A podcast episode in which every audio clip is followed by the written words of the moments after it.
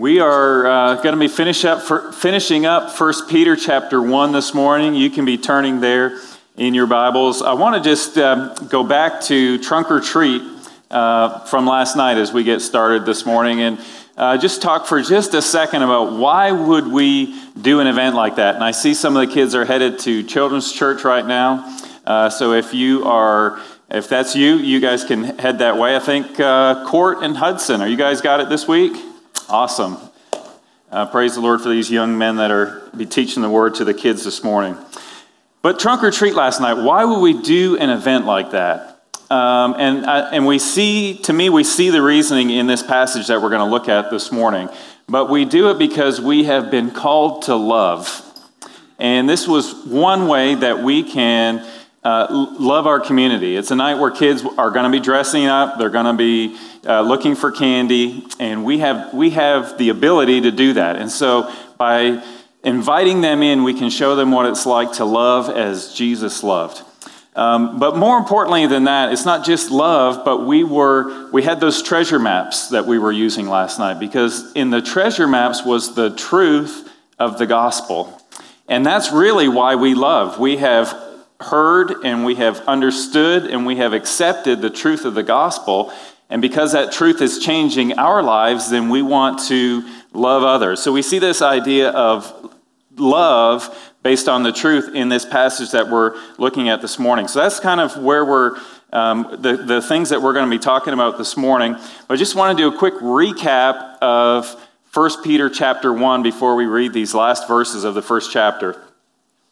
We've seen the work of the Father in our salvation. The first couple verses says that He chose us for salvation. He talks about how the Father has, has and is keeping our inheritance in heaven secure for us. So we can, um, we can rejoice in that. We can praise God for that.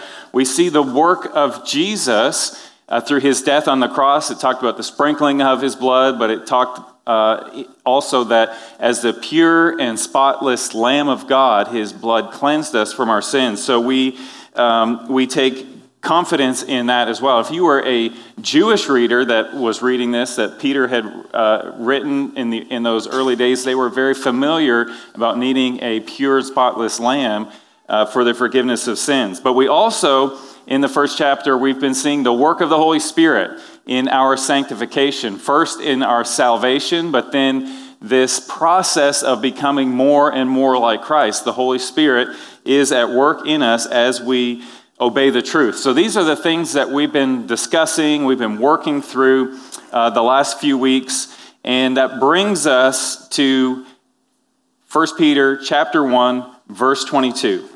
Um, I'm going to read through this whole passage and then we'll, we'll study it together. Uh, let me pray first. Heavenly Father, thank you for your word. Lord, um, my prayer is that your would, word would be precious to us, that we um, would just hold it in high esteem and recognize the great value in your word. And Lord, as we look into it this morning, would you teach us? Would you lead us and guide us? Would you allow us to hear the truth that's in it? And I pray it in Jesus' name. Amen. Okay, so 1 Peter 1, verse 22 says, Having purified your souls by your obedience to the truth for a sincere brotherly love, love one another earnestly from a pure heart, since you have been born again, not of perishable seed, but of imperishable, through the living and abiding Word of God. For all flesh is like grass, and all its glory like the flower of grass. The grass withers and the flower falls but the word of the Lord remains forever. And this word is the good news that was preached to you.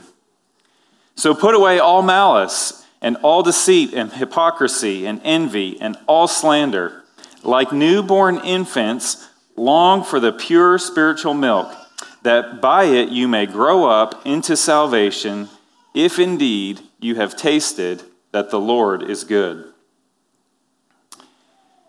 When we start here in verse 22, in verse 22, he says, having been purified by the truth. This is the salvation we've been talking about, I guess, for three weeks now. Um, the salvation, we've been purified at salvation, this truth of the gospel that we first believed, um, but we are also purified as we continue in obedience, walking our Christian life. So, as we, we um, are approaching this passage this morning, assuming we've accepted the truth of the gospel, we are, we are becoming more and more like Christ as we yield to Him, as we are obedient, having purified your souls for obedience, excuse me, by your obedience to the truth, for a sincere brotherly love.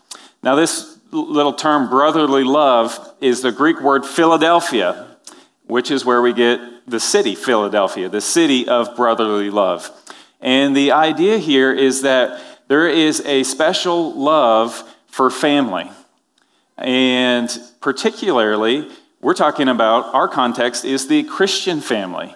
For those who have said um, yes to Jesus, yes to his to believing in his death on the cross, you have become a child of God, and as children of God, we belong to the same family.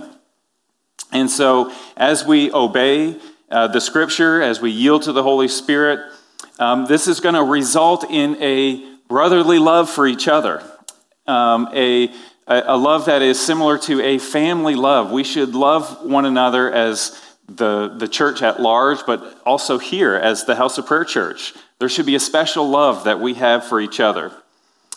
Um, and it should, and he continues and says, "Love one another earnestly from a pure heart." Now he changes the word here when it says sincere brotherly love with a sincere Philadelphia, and then he says, "Love one another earnestly." Agape one another earnestly. Two different Greek words for love. They have a little bit different meanings. Um, so agape. Uh, I've got a couple of definitions here to help us understand that. Agape love is the unconditional love that we receive from God the Father. Uh, most evident in our salvation, but also just evident in our everyday life. So, agape love keeps on loving even when the loved one is unresponsive, unkind, unlovable, and unworthy. All right, Sarah gets lots of time to practice her agape love for me. unkind, uh, unlovable. This is, a, this is a special kind of love. This is a love that loves when the, the object of your love is not worth it. The object of your love is not loving you back. The object of your love, it's like you're just loving a rock. You're not getting anything back. You would continue to love anyways if you are loving with an agape love. Um, okay, another definition. Agape love uh, desires only the good of the one loved. It is a consuming passion for the well being of others. So, this isn't a love that, well, if I love Sarah, maybe she'll love me back. That's not agape love. It is a form of love, but it is not the purest form of love. The purest form of love is the love that God had us, that while we were still sinners, He would send His Son Jesus, and Jesus died for us. That's agape love. And so, Peter here is telling us to agape one another earnestly from a pure heart, um, fervently, deeply, with commitment. Like it's not just a, oh, maybe I will, maybe I won't. If that's not agape love at all by the definition of agape love. So when we love someone with agape love, there's a, there's a, there's a passion about it. And this is um, a love that it says for one another. And so I want to talk about love, love a little bit here in the New Testament. It's a major New Testament theme that we should love one another. It just shows up over and over and over again. Now, when Jesus was talking to um, his disciples and some of the Pharisees, and they were questioning about what the greatest commandment was, what's the number one law, like what is the most important thing, and Jesus' response was the greatest commandment was to love the Lord your God with all your heart, with all your soul, with all your mind, with all your spirit. And then he added, and the second is like it, that you would love your neighbor as yourself.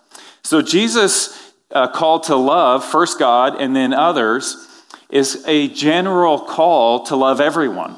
Because then, of course, they ask, well, who's my neighbor? And the parable of the Good Samaritan follows.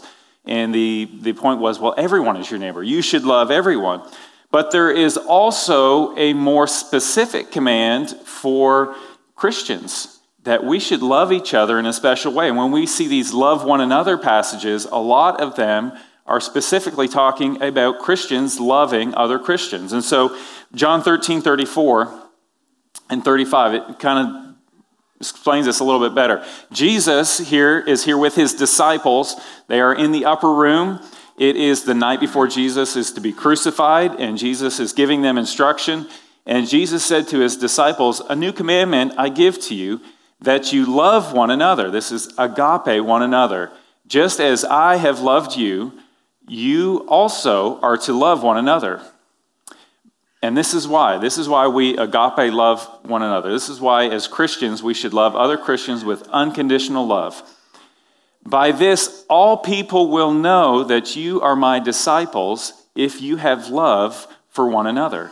So Jesus said, if you love one another, people will take notice. People will see that you love for each other, you, you love each other, you care for each other, you have concern for each other in a way that's not natural. And that unnatural love, agape love, will point people to the Father because that type of love can only come from God. 1 John chapter 4, uh, we, we see some more uh, about love, and this is written by John. And again, each one of these is agape love.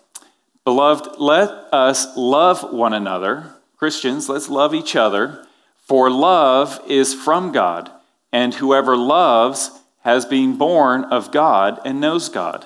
All right, this special agape love, because it comes from God, you must be born of God to have this love. Anyone who does not love does not know God, because God is love. In this, in this, the love of God was made manifest among us. This is how God showed his love to us that God sent his only Son into the world so that we might live through him. In this is love, not that we have loved God, but that He loved us and sent His Son to be the propitiation for our sins. Beloved, if God so loved us, we ought to have love for one another. He says this word beloved. This is he's talking about family, family of God. If God loved us so much to send his son, we should love each other. That's not always easy to do, is it? But that's the way that God loved us, and that's the way that God calls us to love each other. Back to 1 Peter, uh, verse 23. So we are to love one another from a pure heart, and he gives us the reason why we should do that. Verse 23 says, Because you have been born again.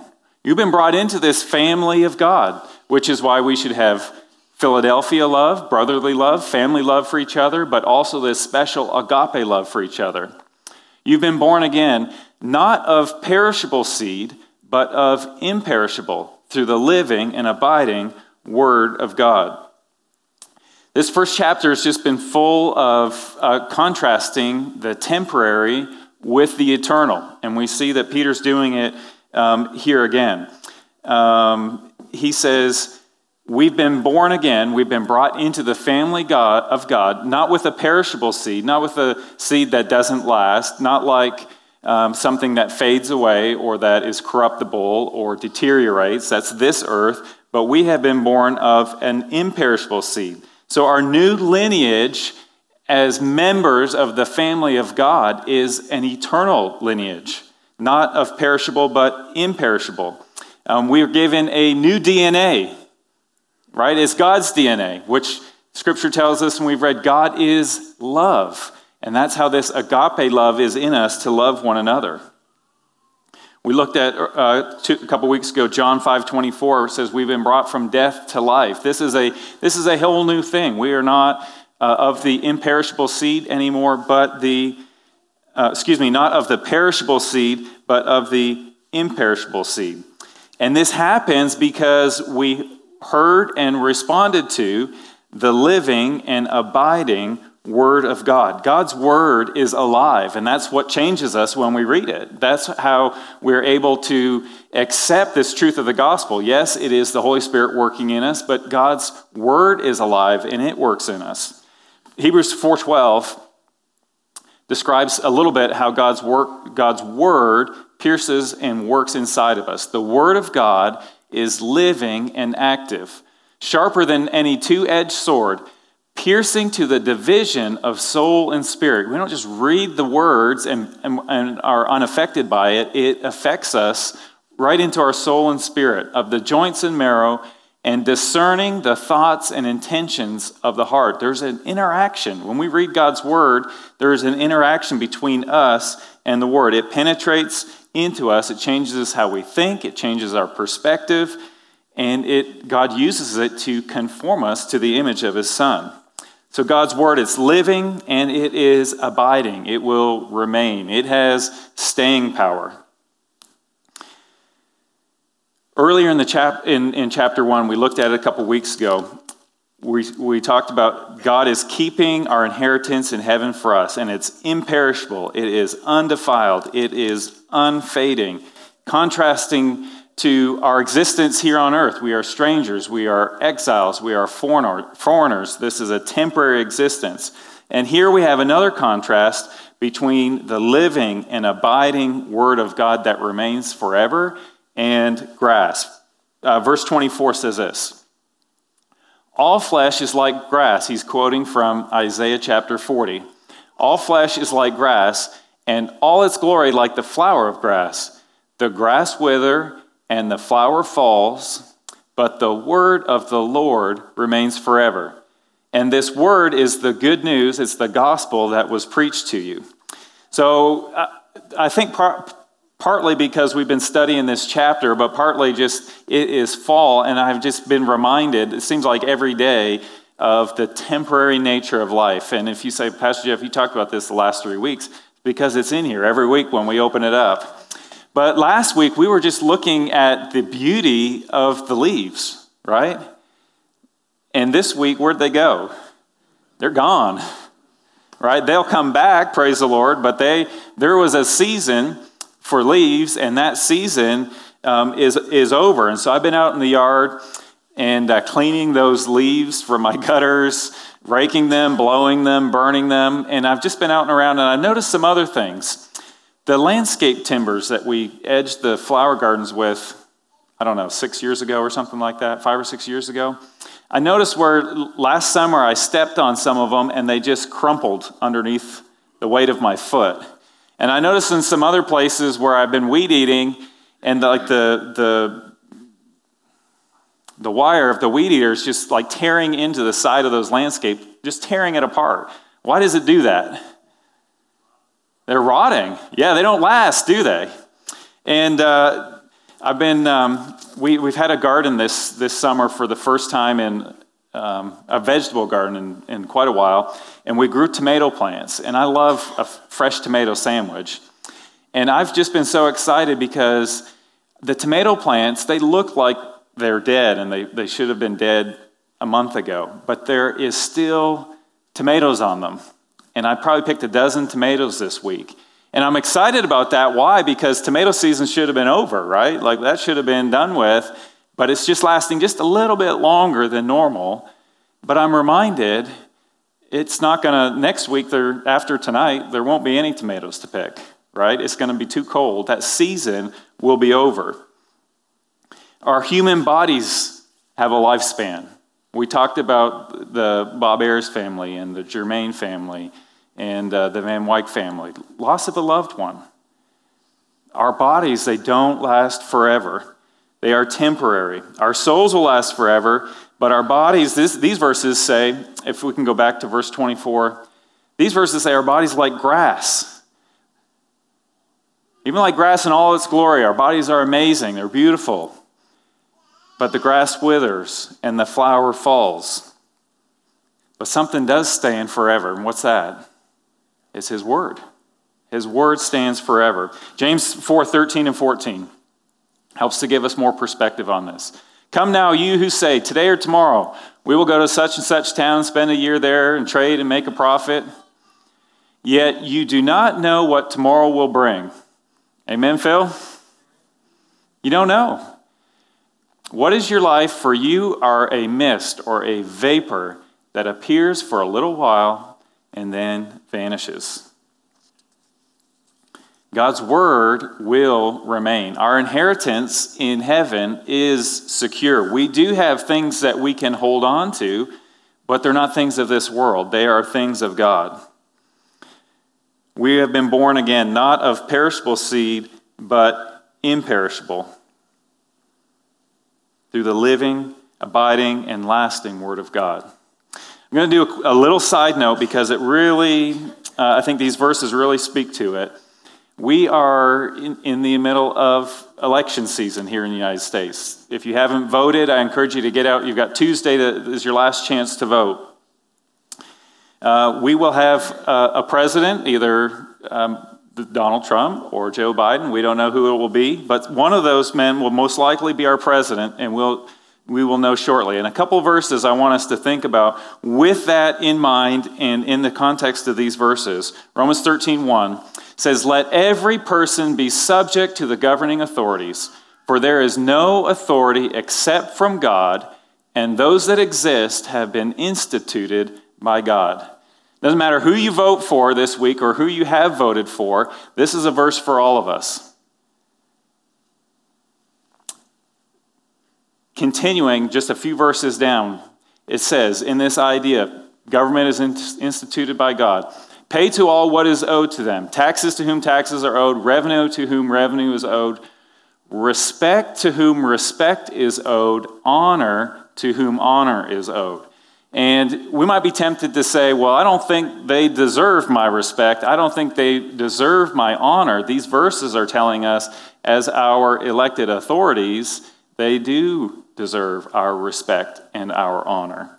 As Christians, we can set the example in life and conduct in how we interact with each other and how we pay honor and respect to those whom the Lord has put in authority over us. I think of Daniel um, in, in the book of Daniel in the Old Testament, young Jewish boy, torn from his homeland, probably watched family members, friends, neighbors slaughtered and carried off to a foreign land, put in as an exile. And he did pretty good for himself. He moved his way, his way up. But the bottom line was he was not living in his homeland, he was exiled.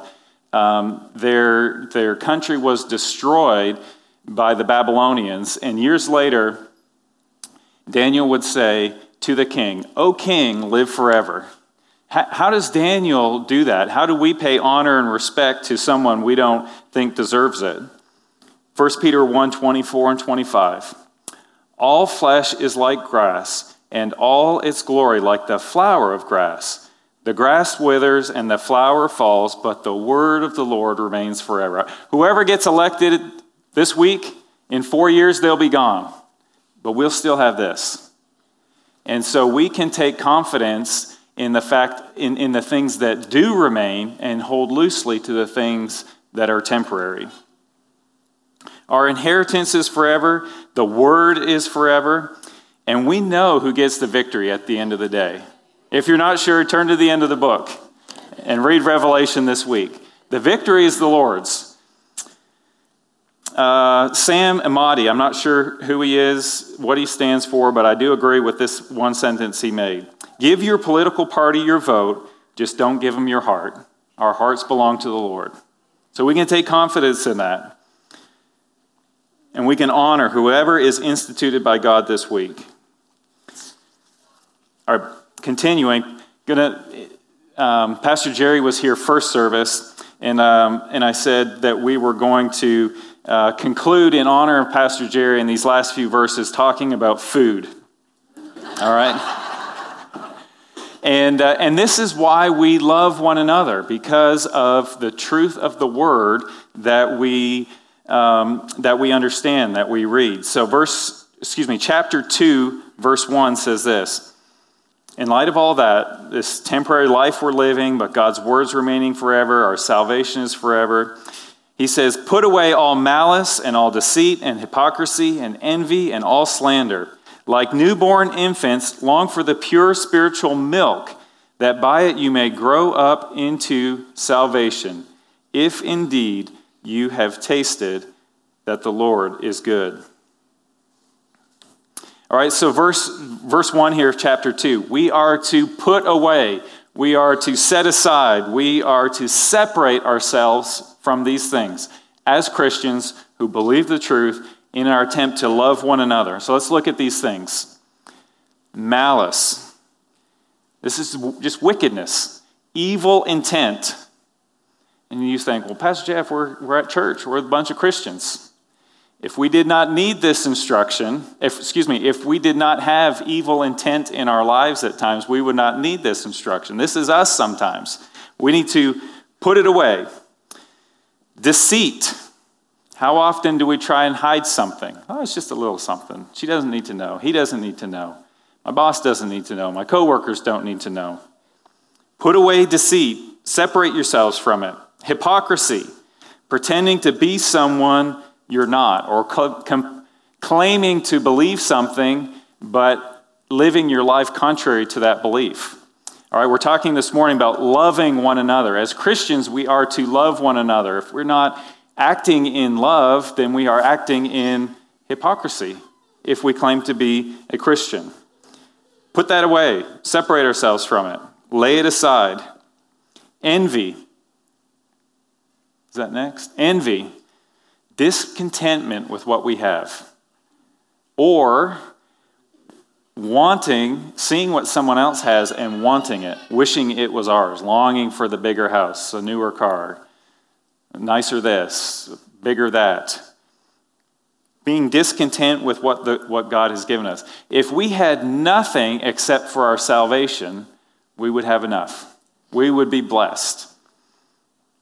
And then he concludes, he, he said, um, all malice and all deceit, hypocrisy, envy, and all slander.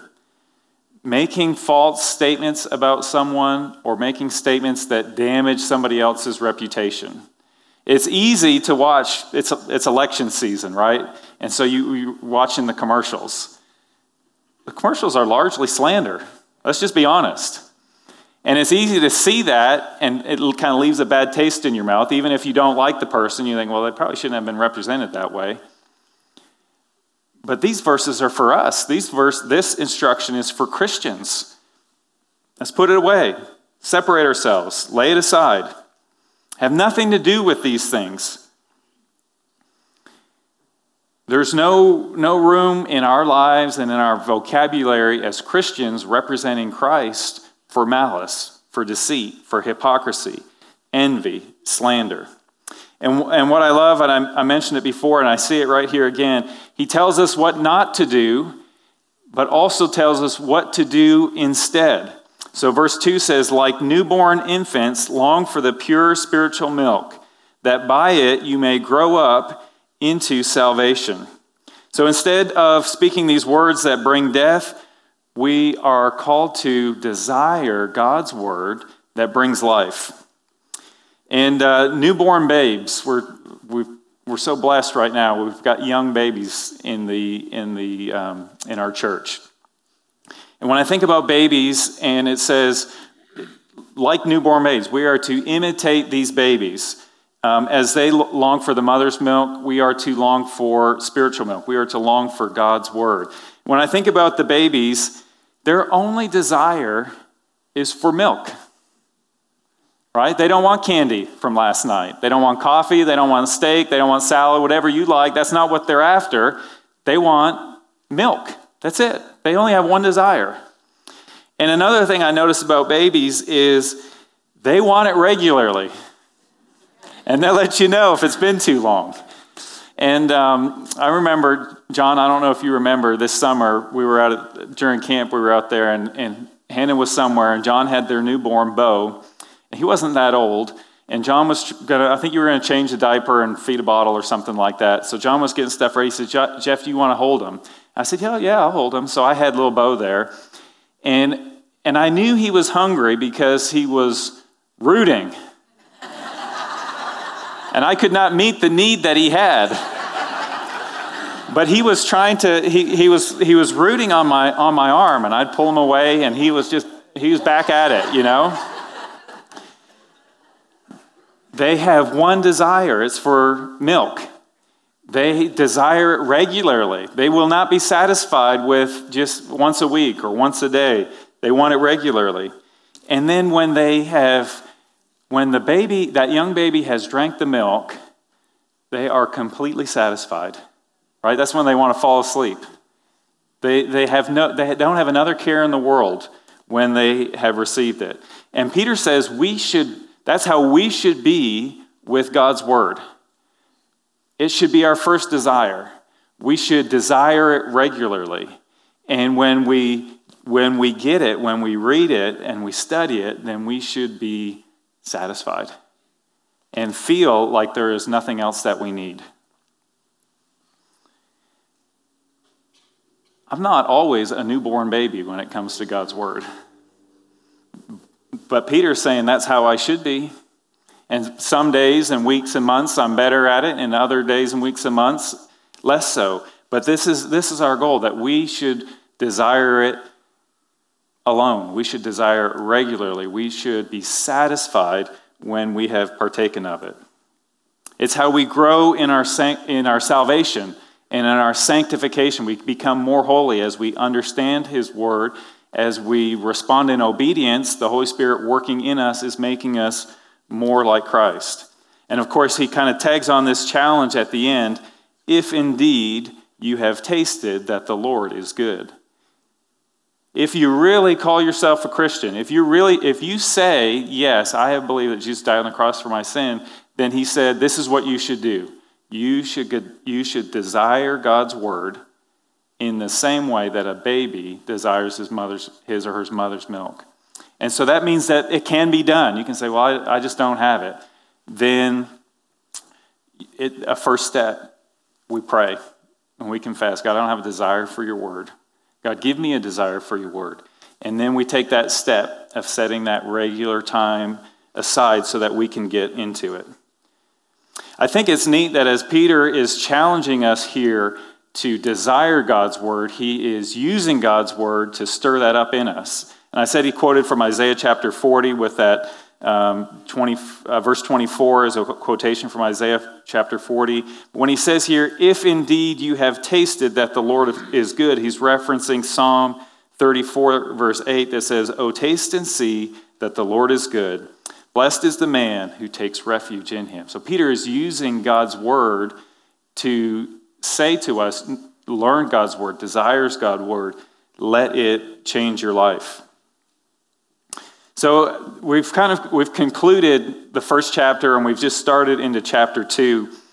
And I hope that you along with me, I know I have just really enjoyed understanding more deeply the richness and the depth of our salvation and what God has done for us.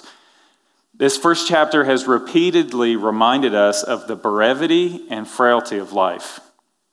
And, and, and for me, just observing nature and and the, the deaths that we've had in our, in our church family just have been reminded of that brevity. And it, and it makes me think we hold, need to hold loosely to the things that are temporary, and we need to hold, to cling tightly to those things that are eternal.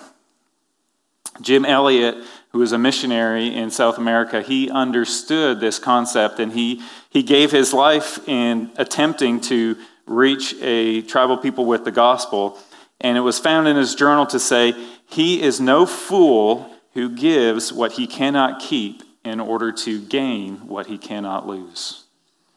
We can't lose that salvation. What we have here today, even this building, our bodies are, are they're temporary and they're fading away, but we do have something that will last forever. And as we desire his word, this is where we learn to love one another. We learn what it means to do that. We learn what it looks like to do that. We can follow Christ's example. We can understand the truth, and then we can obey the truth. And so, my challenge to, to us this morning is to desire the word and look for ways through our understanding of the word to love one another. Starting with our church family, and then beyond the walls, like we were doing last night with Trunk or Treat, to those who need to know the gospel. Why don't you pray with me? Heavenly Father, thank you for loving us first. We have the ability to love one another because you first loved us and you put your love inside of us when we became your children. And Lord, as we uh, grow in our desire for the truth and our understanding of the truth, um, Lord, help us to put your truth into practice, starting with how we love our family and then continuing in how we love our community and our friends and our neighbors.